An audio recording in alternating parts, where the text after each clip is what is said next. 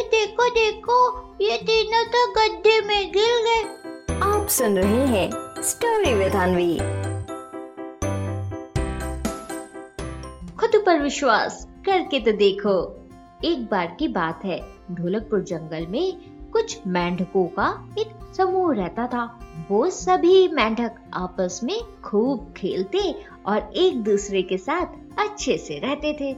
जिस जगह ये मेंढक रहते थे, वहीं पास में एक छोटा सा गड्ढा था। गड्ढा था तो छोटा, लेकिन बहुत गहरा था और उस गड्ढे में पानी भी भरा हुआ था।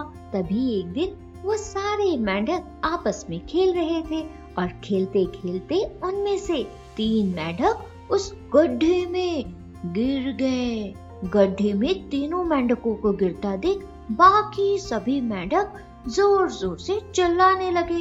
अले अले, देखो देखो, ये तीनों तो गड्ढे में गिर गए। हाँ हाँ हाँ अब तो ये तीनों बाहर ही नहीं आ पाएँगे। और फिर इस तरह से सारे मेंढक उन तीनों मेंढकों को देखकर ज़ोर ज़ोर से चिल्लाने लगे कि अब तुम तीनों में से तो कोई भी बाहर नहीं निकल पाएगा, क्योंकि गड्ढा तो बहुत गहरा है और तुम तीनों में से कोई भी छलांग भी नहीं लगा पाएगा। बाहरी मेंढकों की आवाज़ सुनकर गड्ढे में गिरे दो मेंढक ये सोचने भी लगे कि अब वो तो बाहर निकल ही नहीं पाएँगे।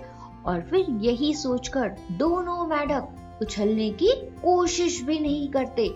बस एक जगह चिपक कर बैठे रहते हैं। वहीं जो तीसरा मेंढक होता है, वो लगातार कोशिश करता रहता है। बाहर से सारे मेंढक चिल्लाते रहते हैं कि नहीं नहीं, तुमसे नहीं हो पाएगा। अरे तुम तो वहीं पे रह जाओगे। नहीं हो पाएगा, नहीं हो पाएगा। लेकिन जो तीसरा मेंढक होता है, वो बिना किसी की बात पर ध्यान देते हुए, वो बस उछलता रहता है, उछलता रहता है और फिर उछलते उछलते वो गड्ढे से बाहर आ जाता है। वो मेंढक जैसे ही बाहर आता है तो सारे मेंढक उसे देखने लगते हैं और सोचते हैं, अरे, ये कैसे बाहर निकल आया?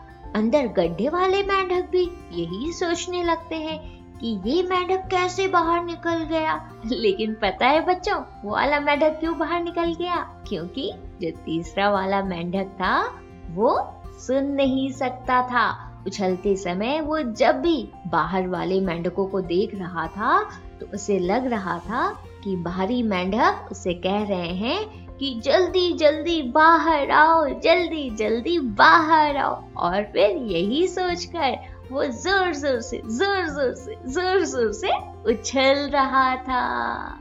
और फिर इस तरह से तीसरा मेंढक खूब गहरे गड्ढे से भी बाहर निकल आता है। तो बच्चों, इस कहानी से हमें क्या सीख मिलती है? इस कहानी से हमें ये सीख मिलती है कि बच्चों, हमें हमेशा खुद पर भरोसा रखना चाहिए, खुद पर विश्वास रखना चाहिए।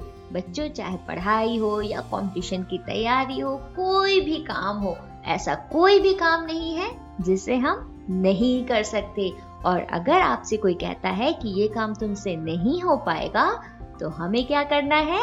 हमें इग्नोर करना है और बस ईमानदारी के साथ अपना काम करते जाना है। समझे? आप सुन रहे थे स्टोरी विद अनवी अनवी के साथ।